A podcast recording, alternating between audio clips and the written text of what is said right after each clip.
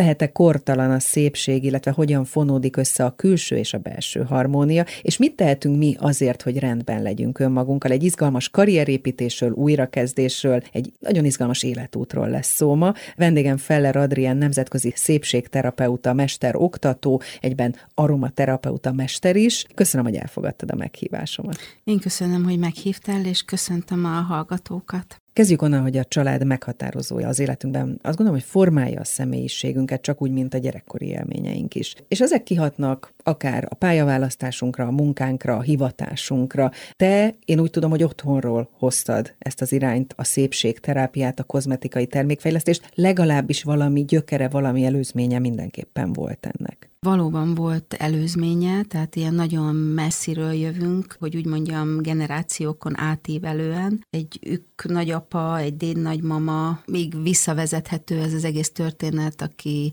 orvoslással, és nyilván ugye itt a gyógynövények voltak, vagy a növények voltak, vagy játszottak főszerepet, meg hát az egész családom valójában vagy orvos, vagy segítő szakmában dolgoznak javarészt. Úgyhogy igazából az, hogy az emberekkel foglalkozni, az embereknek segíteni, ez volt volt a fő gyökér ok, hogy úgy mondjam, hogy ebbe az irányba menjek, de igazából a szépségápolás, vagy a szépséggel való foglalatosság az nem ilyen direktben működött úgy az életemben. Az anyukám persze fontosnak tartotta egész életében, hogy a szépségével foglalkozzon, meg én azt gondolom, hogy kaptam egy nagyon egészséges szemléletet az élethez, olyan értelemben, hogy hogyan álljak a betegséghez. Anyám mindig azt mondta, hogy, hogy az egész egészség az egy teljesen természetes dolog, és hogy, hogy a betegségen gyorsan át kell lendülni. Tehát nem, nem kerítettünk túl nagy feneket egyébként, ha betegek voltunk, hanem az egy ilyen olyan történet volt, amit így át kellett hidalni, és csak természetes gyógymódokat alkalmazott anyu, pedig hát nővérként dolgozott, és hát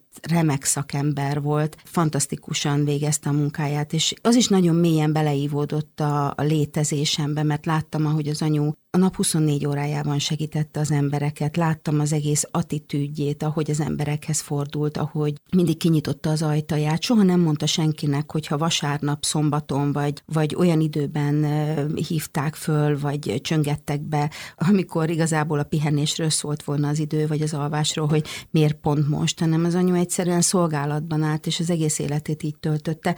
Tehát nekem ez a normális, hogy engem nem lehet rosszkor fölhívni, vagy nem lehet rosszkor segítséget kérni. Mindig mondom is az embereknek, hogy akkor maximum nem veszem fel, de visszahívom őket telefonon, mert nyilván is akkor ennek van egy olyan betülete, hogy jó, de hol húzom meg a határaimat. Nekem ezt kellett megtanulnom, hogy a határaimat meghúzzam.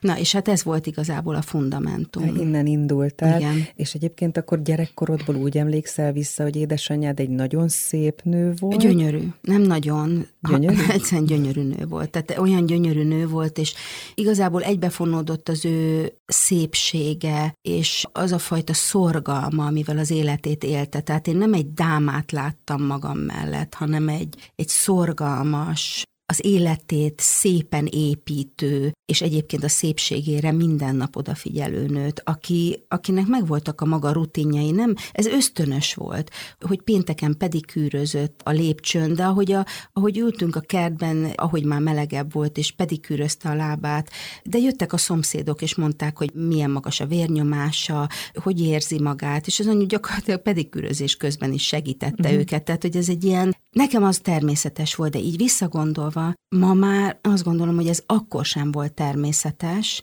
és hát most meg aztán pláne nem, tehát én azóta se találkoztam ilyen, ilyen szakemberrel, mint az anyu. Gondolkodtál ezen, ugye van neked is egy lányod, igen, hogy igen. ezt az érzést tudatosan add át neki, vagy, vagy te is voltál valamilyen, és ő ebből töltekezett? Hát tudatosan, először is mire az ember a tudatára ébred, legalábbis én valahogy így gondolom, addigra már szinte felnő addigra a gyerekem. a gyerek.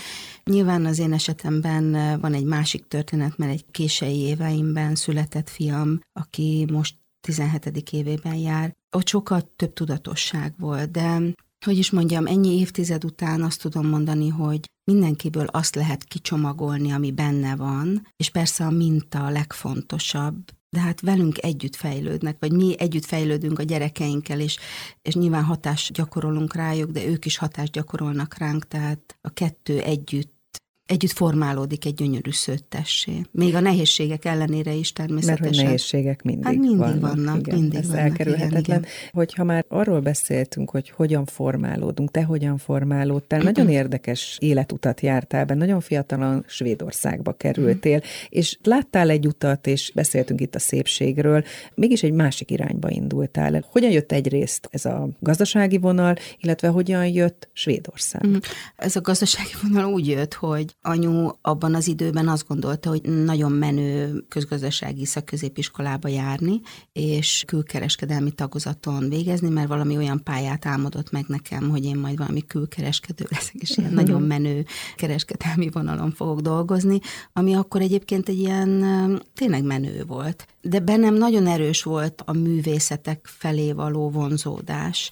Ezt egyébként ott az akkori iskolámban is így kiéltem, mind a szavaló versenyeken, mind pedig minden más egyéb rendezvényeken meg úgy az érdeklődésemben is, hogy hogyan jött az, hogy más felé, hát egyszerűen más vért csörgetezett mhm. bennem. Tehát, hogy ez tényleg úgy történt, hogy hát azért mentem egyébként Svédországba, mert oda mentem férhez. Nagyon fiatalon, 17 éves voltam, amikor találkoztam a férjem, és 20 évesen házasodtunk össze, és én éreztem, hogy ez ilyen írtozatosan korán van bár akkor nem volt annyira kirívó, de már kezdtek az emberek inkább később férhez menni, de abban az időben nem volt ilyen szabad utazási lehetőség, tehát eléggé korlátozott volt az, hogy de mi hogyan tudunk, kellett. és döntenünk kellett, hogy most akkor mi legyen, és összeházasodtunk, és és ott tényleg az volt, hogy Stockholmban sétáltunk egy este, és én megláttam, hogy ki van írva egy iskolára, egy francia szépségterapeuta intézetre, hogy szépségterapeuta, egy beauty therapy school, és akkor én azt éreztem, hogy nekem ez az utam és 21 éves voltam, és a férjemnek mondtam, hogy, hogy én világéletemben ezt szerettem volna lenni, de, de ez egyébként úgy ilyen értemben nem volt igaz, csak én akkor abban a pillanatban éreztem, hogy én ezt szerettem volna lenni. És akkor hagytad a korábbi tanulmányokat? Én akkor főiskolára jártam, igen, és a férjem így rám nézett, és azt mondta, hát akkor ez leszel. És úgy végigfutott rajtam, de hát én már öreg vagyok ehhez, hogy 21, 21 évesen. évesen. Jó, de akkor egy másfajta mentalitás volt, és a férjem nyitott ki ajtókat, ablakokat a maga szabadsághoz szokott lényével, hogy bármi, bármi sikerülhet az életben, amit mi szeretnénk és innentől kezdve még folytattam tovább, mert fél év múlva tudtam felvételizni, és ez sem volt egy egyszerű történet egyébként, mert ott kaptam egy ilyen elgáncsolást, hogy úgy mondjam, és így egy másik iskolába mentem, egy angol nemzetközi iskolába, és a férjem ebben támogatott, és abszolút azt éreztem, hogy a helyemen vagyok. És akkor ugye viszonylag hamar jött a lányod az életetekbe, Nagyon, és mellette viszont egy vállalkozás, egy saját vállalkozás igen. is Stockholmban. Ezt a kettőt hogyan tudtad együtt vinni? Mert még mindig csak ilyen 20 pár éves vagy. 23. Úgy tudtam vinni, hogy a férjem az minden másodpercben támogatott engem, tehát hogy mi tényleg nagyon így összefonódva és elképesztő módon segített. Tehát a legtöbb segítséget és a legtöbb támogatást a férjemtől kaptam életemben, úgyhogy ez, ez úgy, úgy ment, úgy gördülékenyen. Hát úgy, hogy a lányomat Mózes kosárban ott tartottam magam mellett, ő meg annyira cuki kicsi uh-huh. lány volt, hogy amikor már nem mózes kosárban volt, akkor csak úgy hasonfekve ott volt, és úgy nagyon jól el volt. És én közben meg eh, a vendégeket fogadtam, és a vendégek valahogy úgy eh, hozzászoktak ahhoz, hogy van egy kicsi lány, aki ott növekszik mellettem, és ő valójában így a szalomban nőtt föl. Viszont aztán mégis egyszer csak váltottál, és visszajöttél. Mi volt ennek az oka? Mi volt az az érzés, ami miatt hát mégis ott hagytad Stockholmot? Mert nem tudhatom másnak-e tájék, mit jelent uh-huh. nekem szülőhazám. Tehát, hogy olyan elmondhatatlan vágyam volt arra, hogy visszajöjjek Magyarországra, és azt éreztem, hogy nekem itt dolgom van, hogy én nekem haza kell jönnöm, ez az én hazám. Nagyon szerettek Svédországban. Nagyon gyorsan megtaláltam a helyemet, nagyon gyorsan be tudtam illeszkedni. Tényleg csak pozitív tapasztalatom van, mind a tanulmányaim során, mind a svédekkel. Nagyon sok barátom lett, kinyílt a világ számomra ott Svédországban, és ez egy elképesztően fontos tapasztalat volt számomra, hiszen ebből az zárt világból, ami itt Magyarországon volt, akkor még egyébként szocializmus volt, amikor én kimentem. Hát igen, a szocializmusból a kapitalizmusba. Abszolút. És ráadásul egy nagyon elfogadó környezetbe, tehát én nagyon sokat tanultam ott. Más kultúrákról, afrikai barátom lett, csílei, perzsa barátom lett, jugoszláv barátaim lettek, tehát gyakorlatilag a világ minden pontjáról emberekkel kapcsolódtam össze, meséltek az életükről, és megtanultam, hogy, hogy milyen másképp élnek, más kultúrában, másképpen gondolkodnak, és hogy van egy olyan hely, ez volt akkor Svédország, ahol ez elfogadásra talál, ahol e, ezekből építkezni lehet, és hogy ez, ez nagyon sok, tényleg nagyon sokat adott nekem. Szóval egy óriási sikertörténet, ami veled ott történt Stockholmban, egyedüli magyarként egy multikulturális környezetben. Nem féltél attól, hogyha hazajössz, akkor mindent újra kell kezdeni? Ott volt egy pici baba, egy teljesen működőképes élet. Olyan nagy volt a honvágy bennem, hogy egyszerűen nem volt kérdés, hogy hazajöjjek, és azt is tudtam, hogy előről kell kezdenünk mindent, igen. Nagyon nagy veszteséggel jöttünk haza egyébként. És a férjedet könnyen meg tudtad győzni arról, hogy váltani kell? A férjem nagyon-nagyon szeretett akkor is, és ő is arra vágyott, hogy én boldog legyek, és igazából itt már nem, nekem nem volt maradásom Svédországban. Ez nem volt kérdés, hogy hazajöjjek tényleg. És akkor nulláról felépítettél egy újabb vállalkozást, szintén egy pici gyerek mellett. Szintén egy pici gyerek mellett. Voltak egyébként hullámvölgyek? Vagy azért, mert most utólag nyilván mondhatjuk azt, hogy ez egy sikertörténet, és minden szépen úgy ment, ahogy a nagykönyvben mennie kellett. Én nem tudom, ez hogy ilyen... a nagykö- nagykönyvek mit írnak, de, de azt el kell, hogy mondjam, hogy nagyon szorgalmas munkával jött ez létre nagyon-nagyon szorgalmas munkával. Nem tudom, mi az, hogy könnyű, és mi az, hogy nehéz. Én innen nézve is úgy gondolom, hogy, hogy sokat áldoztunk be abba, ebbe az egész vállalkozásba, meg ebbe, amit csinálok, és viszont egyszerűen nekem ezt kellett csinálnom. Annyira egyrésztről talán nem tűnik furcsának, ha ezt mondom, hogy nagyon sok tehetséget kaptam a,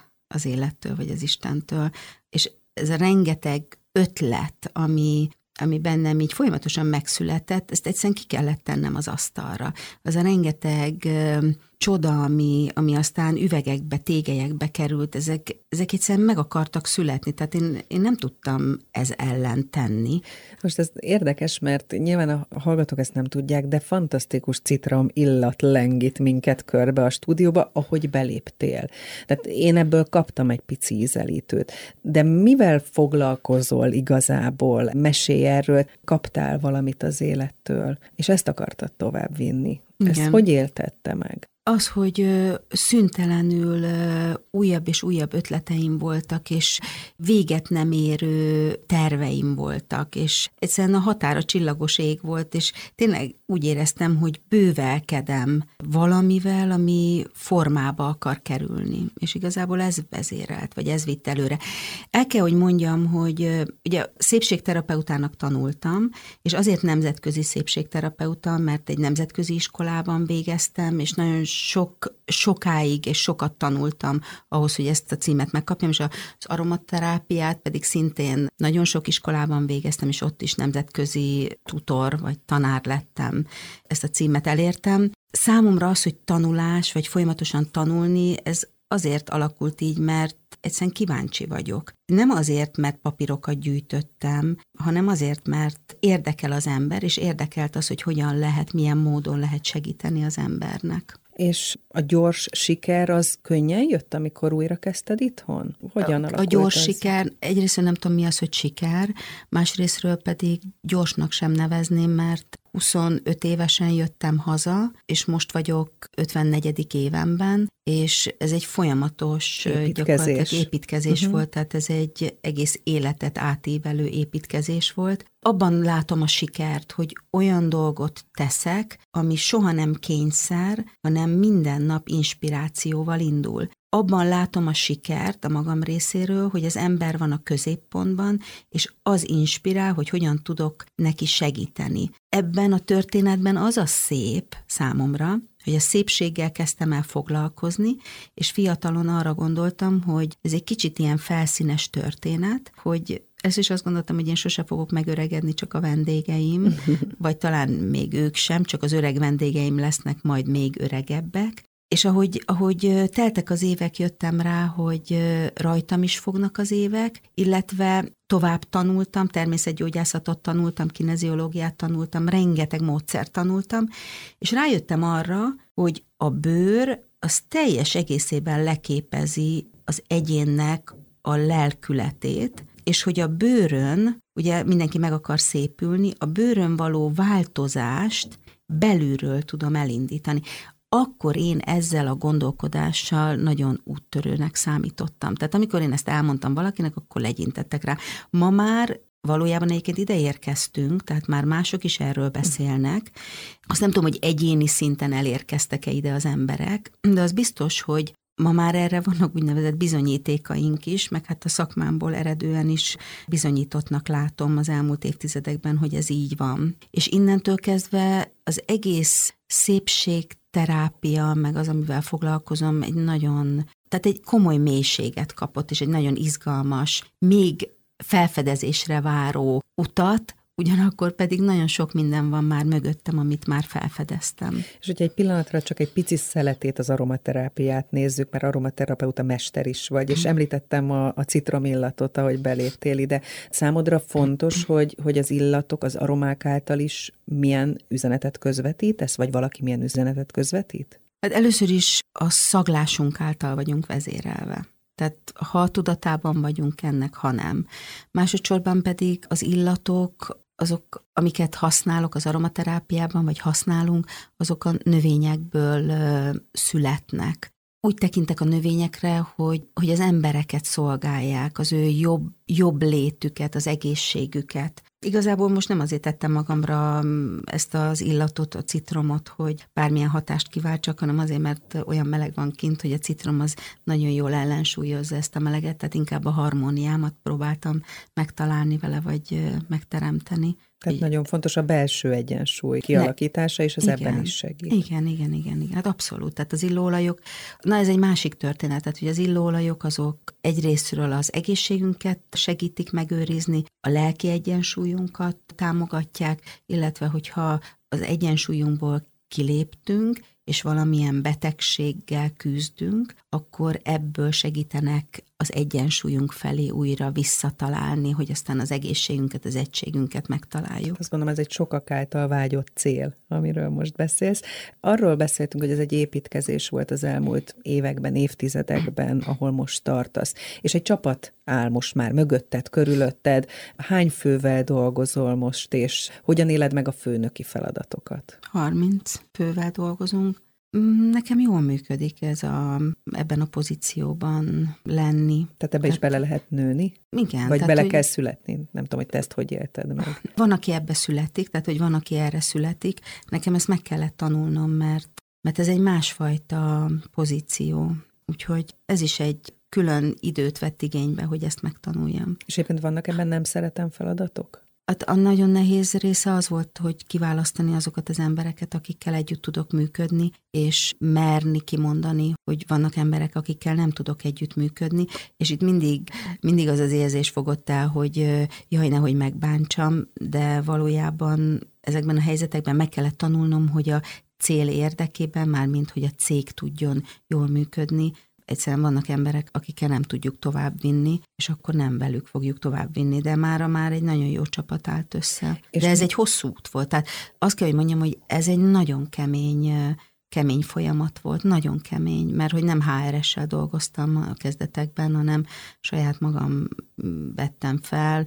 Tapasztalatot, tapasztalat, szimpátia igen, alapján. És, és ugye igyekeztem nagyon emberséges lenni, tehát nem, nem is szeretek úgy dolgozni a kollégáimmal, hogy én azt éreztessem, hogy én főnök vagyok. Tehát igyekszem olyan embereket magam köré gyűjteni, akik, akikben megvan az az intelligencia, és az az érzékenység, meg a, meg a szorgalom, hogy másra teljesítenek, hanem azért, mert tenni szeretnének, mert dolgozni szeretnének, velem szeretnének együtt dolgozni.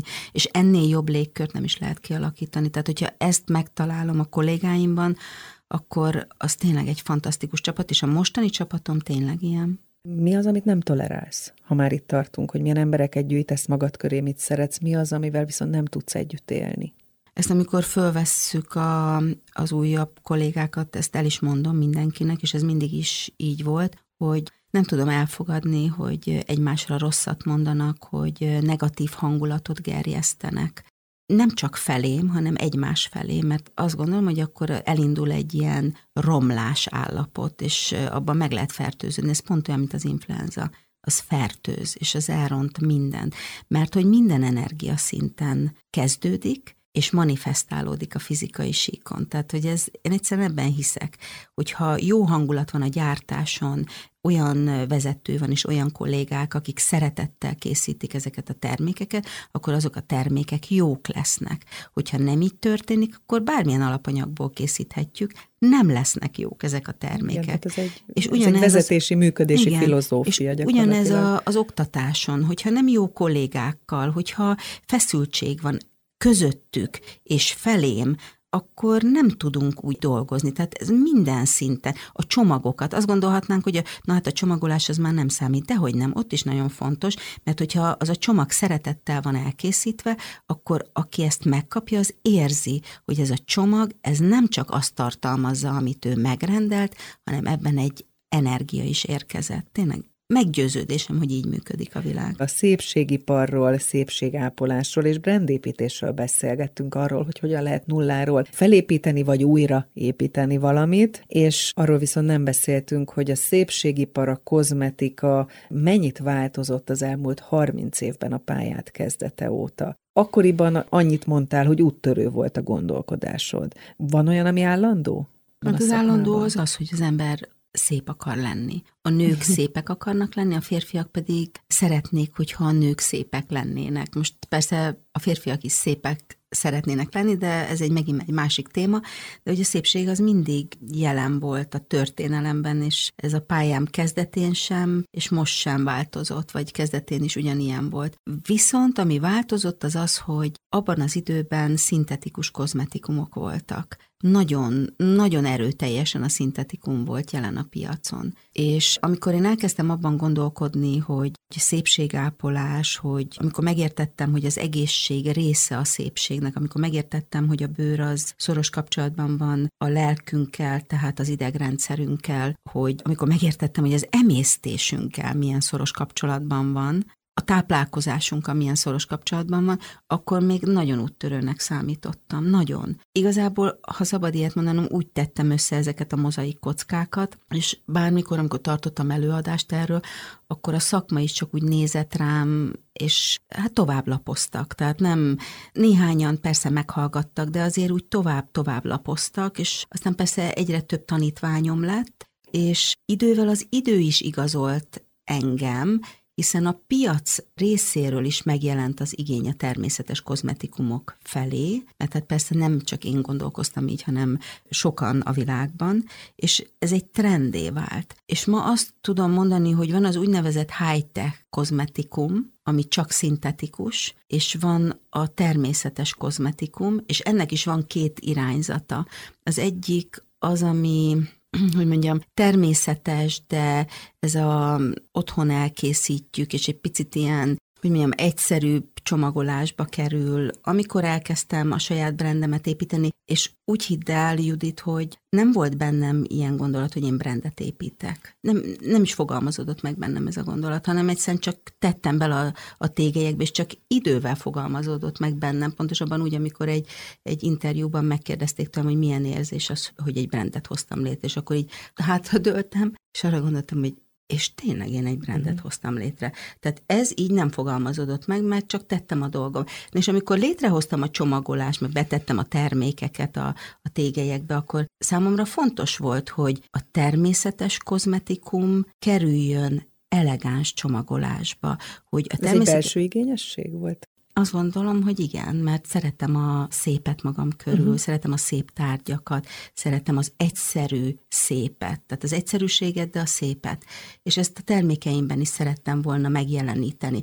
És abban az időben a természetes kozmetikumok ilyen kicsit ilyen, hogy is mondjam, kicsit ilyen igénytelen csomagolásba kerültek, tehát akkor én nagyon Kilógtál a sorból. Nagyon kilógtam a sorból, és valójában a csomagolásom azt is mondták, hogy nem tükrözi azt, hogy természetes kozmetikumot tartalmaz, és erre volt az a válaszom, hogy én úgy gondolom, hogy az elegancia és a természetesség az kéz a kézben járhat, tehát nem kell a kettőt külön választani. És amikor megnyílt az üzletem, akkor nagyon sokan akik a nyitás után egy-két évvel jöttek be az üzletbe, döbbentek meg, hogy ez egy magyar kozmetikum, mert azt mondták, hogy annyira elegáns volt az üzlet, és annyira elegáns volt a csomagolás, hogy nem is gondolták, hogy ez egy magyar kozmetikum, és hát ez Lehet is egy ebben ilyen... is szemléletet formálni ezek igen, szerint. Igen, igen. Térjünk ki erre az elmúlt egy-másfél évre, ami most van a hátunk mögött. Ez mennyire befolyásolta a működésedet, a pandémia, az elmúlt időszak?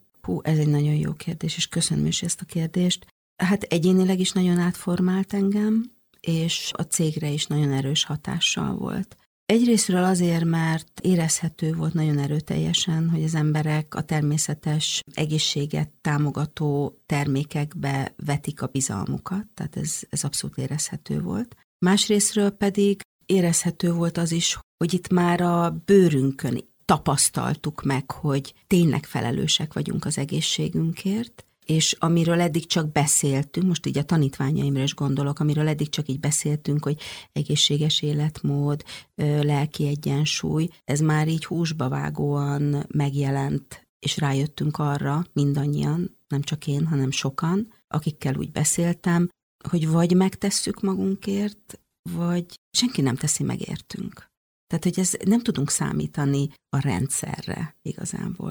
Tehát most a pandémiában ez mutatta hát meg egy magát. picit magára maradt, és, és akár egy betegséggel is egyedül hát, hogy az egészség, meg. Hát, hogy az egészségünkért kell Igen. megtennünk mindent, hogy ne legyünk betegek. Tehát, hogy, hogy a megelőzés elmondhatatlanul fontos.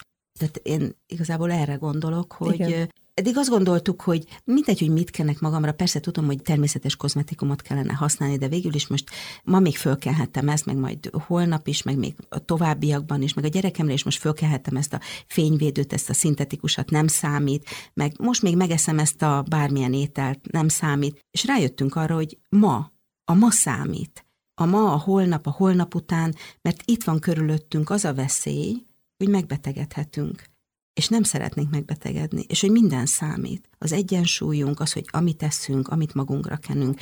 Én azt látom, hogy nagyon sokan gyakorlatilag felébredtek, és ezt így realizálták magukban. Leállás volt a ti életetekben? Ebben az egy-másfél évben? Tehát céges szinten? Nem. Ment minden tovább? Minden. Mert minden hogy tovább. sokan ugye ezzel kellett, hogy akár a kozmetikai szektorban megküzdjenek, hogy eltűntek az emberek. Ez azt kell, hogy mondjam, hogy ugye mi a szépségápoláson keresztül az egészséggel is foglalkozunk. Tehát itt a másik láb viszont erős, az egyik láb, ha gyengül, a másik tud erősödni. Igen, de közben meg a, a szépségükkel az emberek otthon is foglalkoztak, és nagyon sok új vásárlónk is lett, akik eddig halogatták, hogy természetes kozmetikum felé forduljanak, most pedig ők is értették, Elindultak hogy egy másik irányba. Elindultak igen. egy másik irányba. Szoktál, szoktad ma még te is kezelni a vendégeket? Mert hogy ugye beszélgettünk a kezdetekről. Hát 27 év terapeutai munkája után manapság már nem. Nincs rá időm, sajnos. Nem hiányzik? De nagyon hiányzik. Azt szoktam csinálni, hogy megkérem az ismerőseimet, vagy kollégáimat, hogy hadd masszírozzam meg őket, vagy igazából egyébként, amikor terméket fejlesztek, vagy új technikát, vagy módszert, akkor azért dolgozom, meg egy-két régi vendégemet néha-néha visszahívom, inkább így ajándékból ajándékot adok, kezelést, tehát ilyen értelemben nagyon hiányzik, de annyi más izgalmas terület nyílt meg számomra, meg hát az oktatás is nagyon Igen, ezt nagyon akartam izgalmas. is kérdezni, ugye, hogy a kezelésről áttevődött a hangsúly az életedben az oktatásra, a termékfejlesztésre, a cégvezetésre, és akkor ebből most beszéljünk, vegyük ki az oktatási részt, hogy ezzel kapcsolatban nem volt benned dilemma, hogy továbbadni a tudást, és ezáltal akár a saját konkurenciádat is megteremted? Ó, ez olyan jó kérdés, mert amikor nagyon fiatal voltam, olyan 25 év körüli, akkor azt gondoltam, hogy ezt a tudást, mert éreztem, hogy egy ilyen nagyon nagy tudást kaptam, 27 éves koromban már ugye az aromaterápiát is elindítottam, és már több év volt mögöttem, gondoltam, hogy, hogy ezt a tudást megőrzöm magamnak, és nem adom oda senkinek. Uh-huh. Tényleg így fogalmazódott meg bennem, de tanítványok jöttek körém, nevezetesen 16 tanítvány, és igazából nem tudtam nemet mondani. És azt gondoltam, hogy jó, hát ezt a 16 tanítványt megtanítom, aztán utána majd tovább, akkor már, már majd inkább nem tanítok. és pár hónap múlva újabb húsz ember, és igazából folyamatosan tanulni szerettek volna az emberek, és rájöttem arra, hogy... Hát mint ahogy te is tetted, hogy 20-30 én... évvel ezelőtt, te is valakitől ezt a tudást Igen. részben megszerezted. Persze, és rájöttem, hogy, hogy én a tanításra születtem. Tehát, hogy ez egy csodálatos dolog, amikor a, a másik embert megtaníthatod valamire, és igazából én ma már tudom, hogy, hogy ez az egyik életfeladatom tanítani az embereket. Ennél szebb nincs is. És mit oktatsz? Aromaterápiát, szépségterápiát, elméletet, gyakorlatot, ami jön. Tehát nem csak én tanítok, hanem kiváló kollégákkal dolgozom.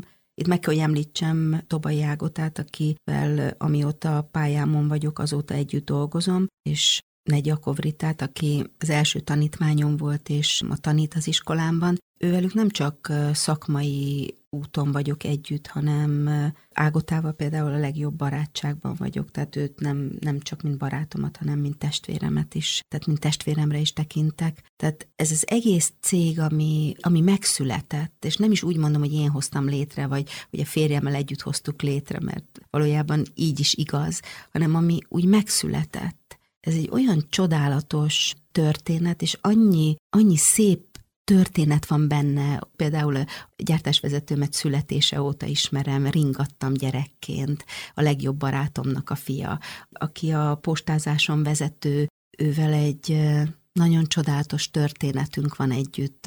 A férje haldoklásánál voltam jelen, és segítettem neki, és innen született meg a, a barátságunk, az oktatásvezetőmmel szintén csodálatos történetünk van. Az Ágotával gimnáziumi évek óta vagyunk együtt.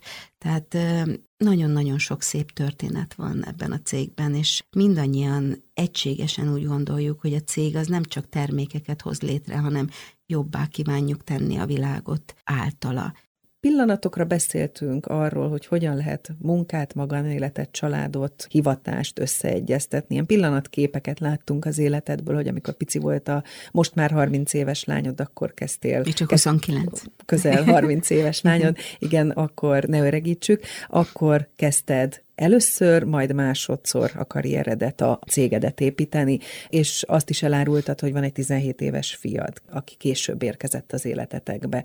Voltak-e nehéz pillanatok ez idő alatt, ebből adódóan, hogy hogyan tudod ezt a két dolgot összehangolni, illetve a második kör, hívjuk így, amikor a fiat született, hozott-e mást az életedbe, miközben dolgoztál? Rengeteg nehéz pillanat volt nem csak pillanat, hanem nagyon sok nehéz folyamat volt a történetben. Rengeteg. Például, amikor a fiam megszületett, akkor olyan egyértelmű volt, hogy hogy őt egy kendőben magamra kötöttem, és én úgy tanítottam, hogy ő rajtam volt, és ott dorom volt a hasamnál, vagy a melkasomban, és úgy tanítottam. Szerintem ez neki jó volt, ez úgy rendben volt, de nyilván ehhez kellett a család, akik segítettek, és ott voltak mellettem. A másik kérdésedre pedig a válaszom, hogy hozott-e valami újat a fiam születése, rengeteg újat hozott. Rengeteg újat, kiemelném itt az, hogy nagyon későn született, többszöri próbálkozásra.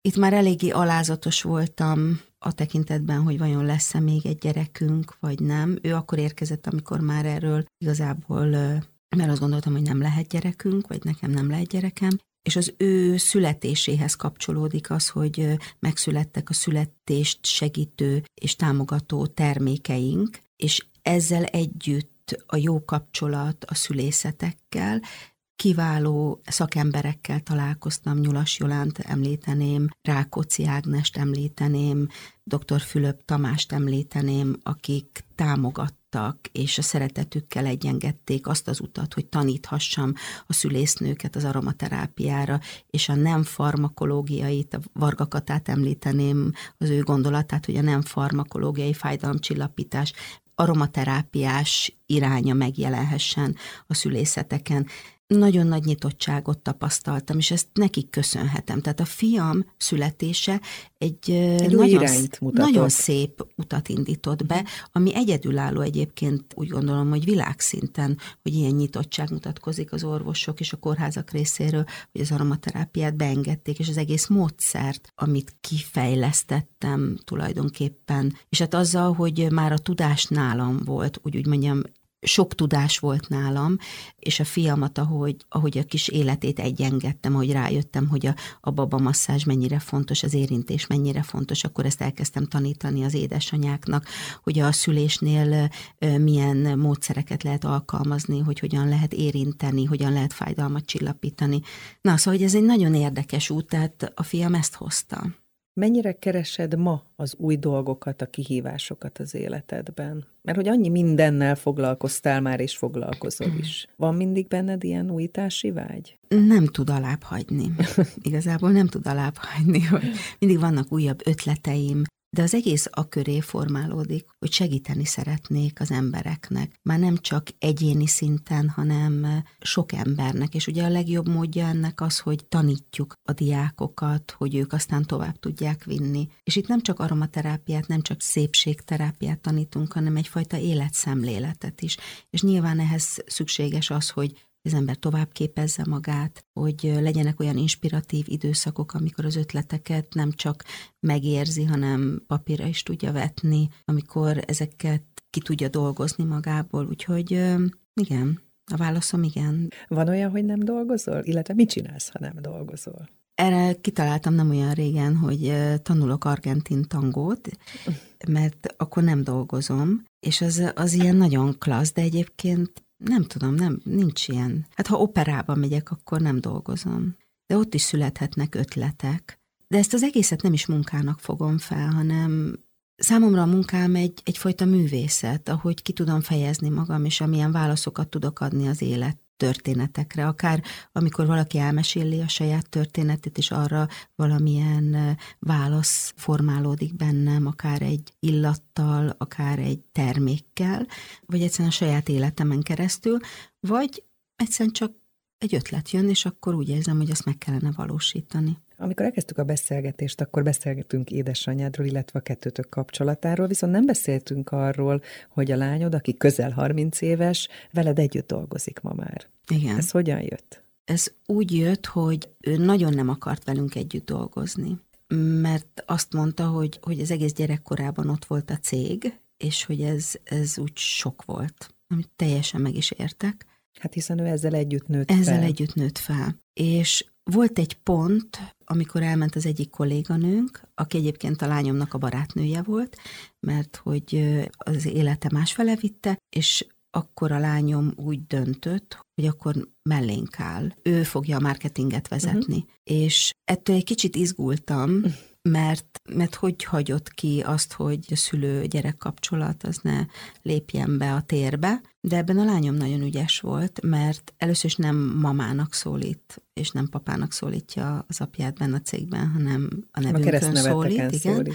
és nagyon korrektül elhatároljuk a magánéletünket benne a cégben, és ő egy kiváló szakember. Érti, érzi az egész céget, fantasztikus kreativitással és szorgalommal és ötletgazdagon és empátiával viszi az egész marketinget, úgyhogy meg kell, hogy mondjam, hogy meghajolok az ő munkája előtt, és csak csodálattal figyelem, ahogy, ahogy csinálja.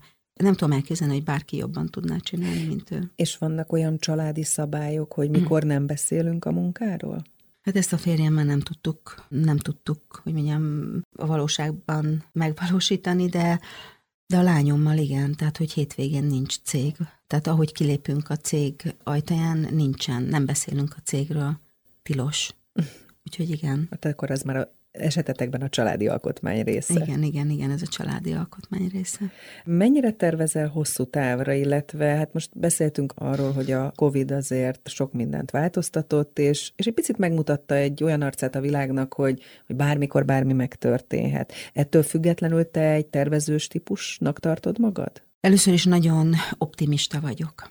Másodszorban a szívem visz előre. Harmadsorban én nem tudok másképp tervezni, mint hogy azt viszem tovább, ami létrehoztam, tehát nekem ebben dolgom van. És vannak olyan célok, amiket magadnak már kitűztél, és mindenképpen el szeretnél érni? Ezt sokszor szokták kérdezni, hogy vannak-e olyan célok, amit megtanultam, hogy az éppen jelenlegi kihívásokat kell nagyon tökéletesen elvégezni szívvel, lélekkel, és abból tovább növekedik valami, maximum azt mondhatnám, hogy nemzetközi piacra kilépni. Nyilván ez is lehet egy cél, de nem minden áron. Tehát majd meglátjuk, hogy mit hoz az élet. Most valóban nagyon sok bizonytalanság van. Az elmúlt másfél év ezt igazolja, hogy nem tudunk olyan értelemben hosszú távra tervezni, mert bármi megtörténhet. De egy dolog biztos, az emberség az mindig fontos lesz, a szépség mindig fontos lesz, mindig, az a háborúkban is fontos volt, az egészség mindig fontos lesz, a tudás átadása az mindig egy örök érvényű és fontos téma lesz, a pozitivitás egy fontos téma, egy fontos dolog az életben, és az, hogy mi itt a Kárpát-medencében együtt élünk, és egymást segítsük, ez is egy fontos dolog. Tehát az, amiért megszülettem, amire elhívást kaptam, abban nekem tágterem van. Pandémia ide, pandémia oda. Nagyon szépen köszönöm, hogy mindezt elmondtad ma nekünk. Köszönöm én is. Feller Adrián nemzetközi szépségterapeuta mester volt ma a vendégem, és persze legközelebb ismét egy nő lesz velem, akivel érdemes lesz beszélgetni, illetve akitől érdemes lesz valamit megtanulni. Kutasi Juditot hallották.